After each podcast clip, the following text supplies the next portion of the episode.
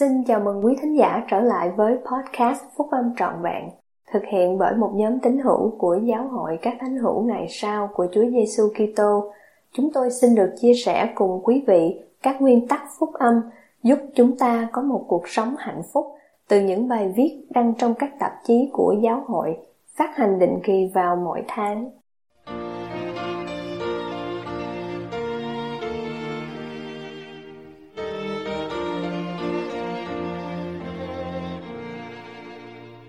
Sự mặc khải và chứng ngôn cá nhân Bài nói chuyện nằm trong Đại hội Trung ương tháng 10 năm 2011 của chị Barbara Thompson, đệ nhị cố vấn trong Chủ tịch đoàn Trung ương Hội Phụ Nữ. Nếu chúng ta chuyên tâm tuân giữ các lệnh truyền và cầu vấn với đức tin, thì những sự đáp ứng sẽ đến theo cách thức riêng và kỳ định của Chúa. Cách đây nhiều năm, khi còn là sinh viên đại học, tôi đã lắng nghe đại hội trung ương trên máy phát thanh vì chúng tôi không có máy truyền hình trong căn hộ nhỏ của mình. Những người nói chuyện trong đại hội đều thật tuyệt vời và tôi nhận hưởng những cảm giác mạnh mẽ của Đức Thánh Linh. Tôi nhớ rất rõ khi một vị thẩm quyền trung ương nói về đấng cứu rỗi và giáo vụ của Ngài, rồi chia sẻ một chứng ngôn nhiệt thành. Đức Thánh Linh làm chứng với tâm hồn tôi rằng vị ấy đã nói sự thật.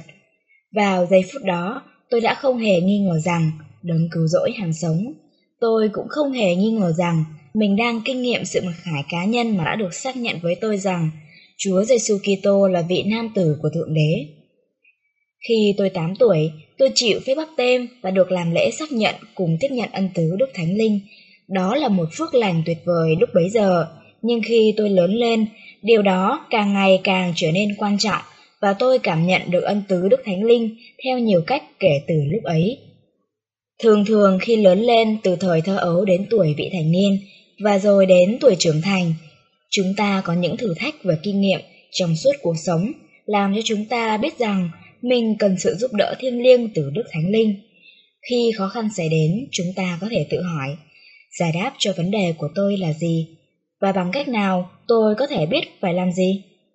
Tôi thường nhớ đến câu chuyện trong sách Mạc Môn về việc Lê Hy giảng dạy phúc âm cho gia đình ông.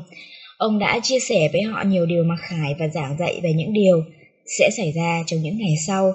Nephi đã tìm kiếm sự hướng dẫn của Chúa để hiểu được trọn vẹn hơn những điều giảng dạy của cha ông.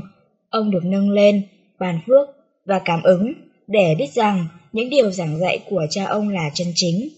Điều đó làm cho Nephi có thể tuân theo kỹ các lệnh truyền của Chúa và sống một cuộc sống ngay chính.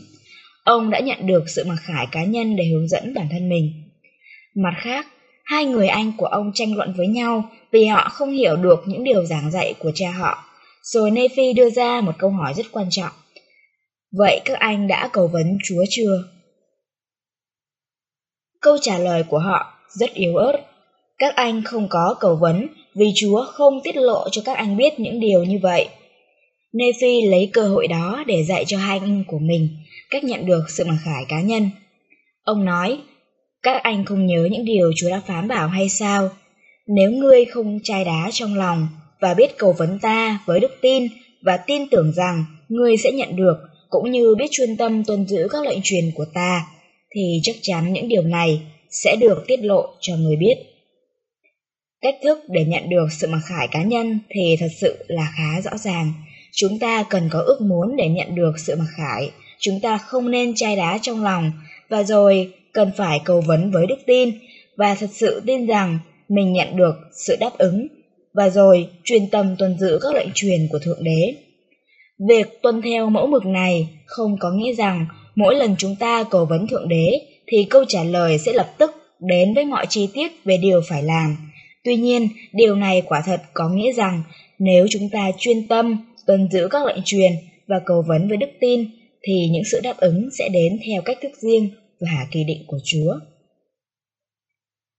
Khi còn bé, tôi đã nghĩ rằng sự mặc khải cá nhân hoặc sự đáp ứng cho những lời cầu nguyện sẽ đến bằng một tiếng nói có thể nghe được.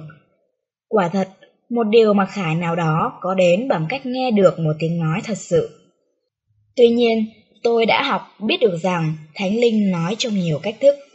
Sách giáo lý và giáo ước, tiết 6, giải thích một số cách thức chúng ta có thể nhận được sự mặc khải.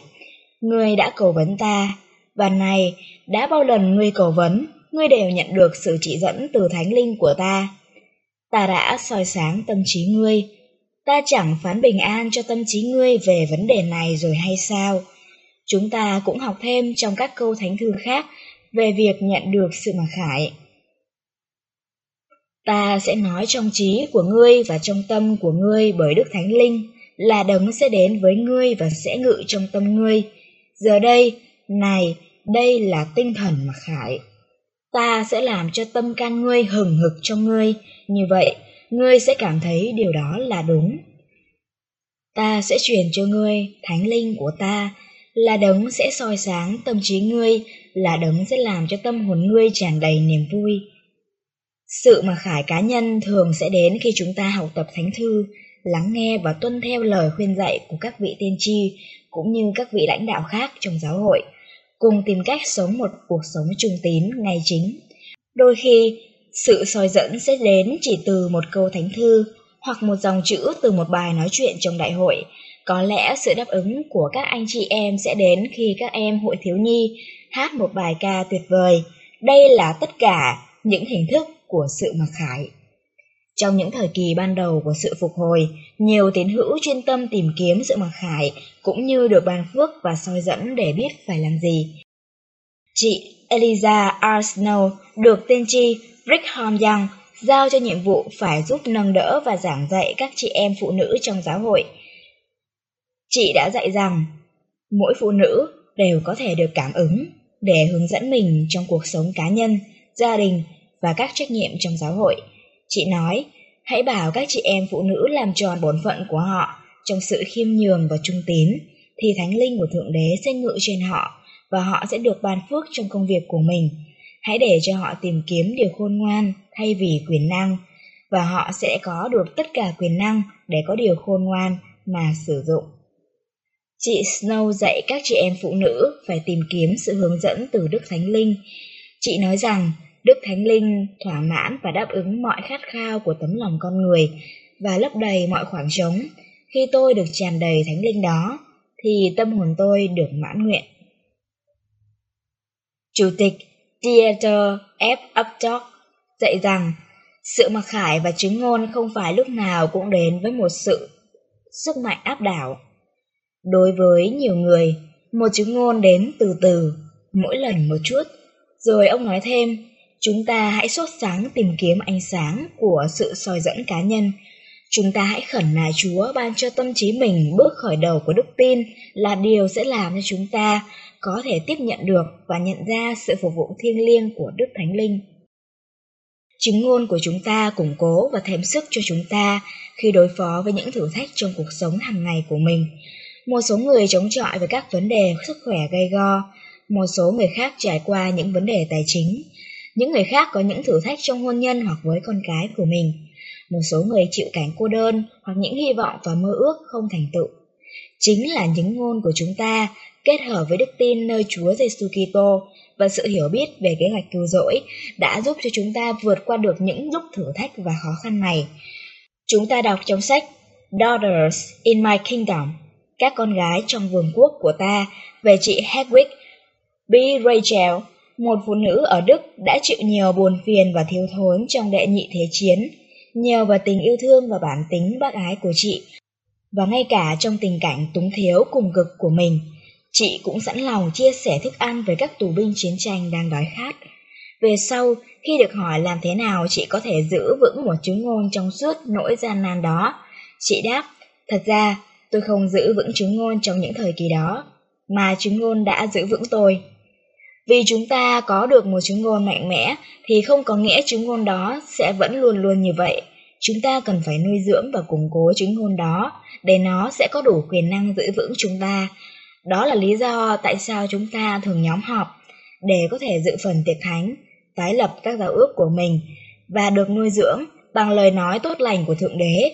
Chính là lời nói tốt lành của Thượng Đế đã giữ chúng ta luôn luôn chú tâm cầu nguyện để chỉ trông cậy vào công nghiệp của Đấng Kitô là đấng tạo nên và hoàn tất đức tin của chúng ta. Anh cả David A. Bednar đã dạy chúng ta khi các anh chị em tìm kiếm và áp dụng tinh thần mặc khải một cách thích hợp thì tôi hứa rằng các anh chị em sẽ bước đi trong sự sáng của Chúa. Xin xem Esai chương 2 câu 5, Hanefi chương 12 câu 5. Đôi khi tinh thần mặc khải sẽ hoạt động ngay lập tức và thật mạnh mẽ, những lần khác thì tinh tế và dần dần hơn, và thường tinh vi đến nỗi các anh chị em không thể ý thức để nhận ra được.